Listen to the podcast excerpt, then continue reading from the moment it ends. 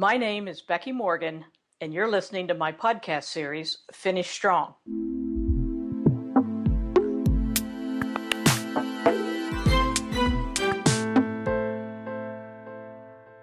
A very small Cleveland, Ohio based manufacturer experienced a recent hijacking of their IT systems for ransom. Currently, it appears that malware was installed on a VP's computer, enabling the attack. When we read about hackers attacking large companies, it's easy to think they wouldn't care about our small manufacturing operations, but that would be wrong. What most all criminals care about is the ease of getting to someone with money or something of value. One of my 2006 articles published by Inc.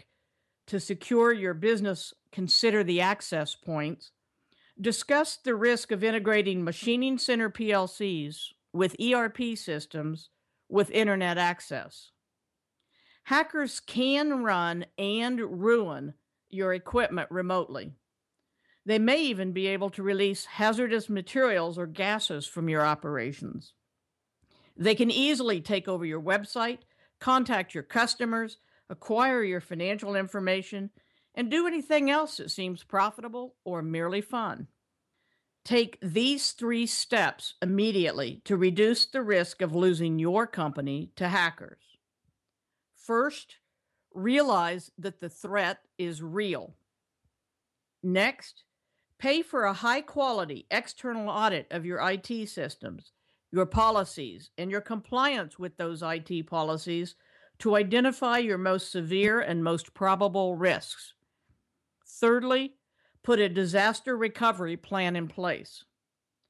I have addressed how to create disaster recovery plans in both published articles and blog postings.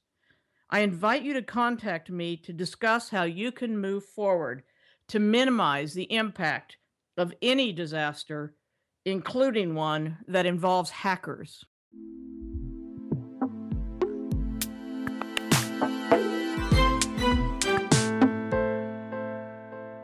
You've been listening to my podcast series, Finish Strong, with me, Becky Morgan. For more information, visit my website at www.fulcrumcwi.com.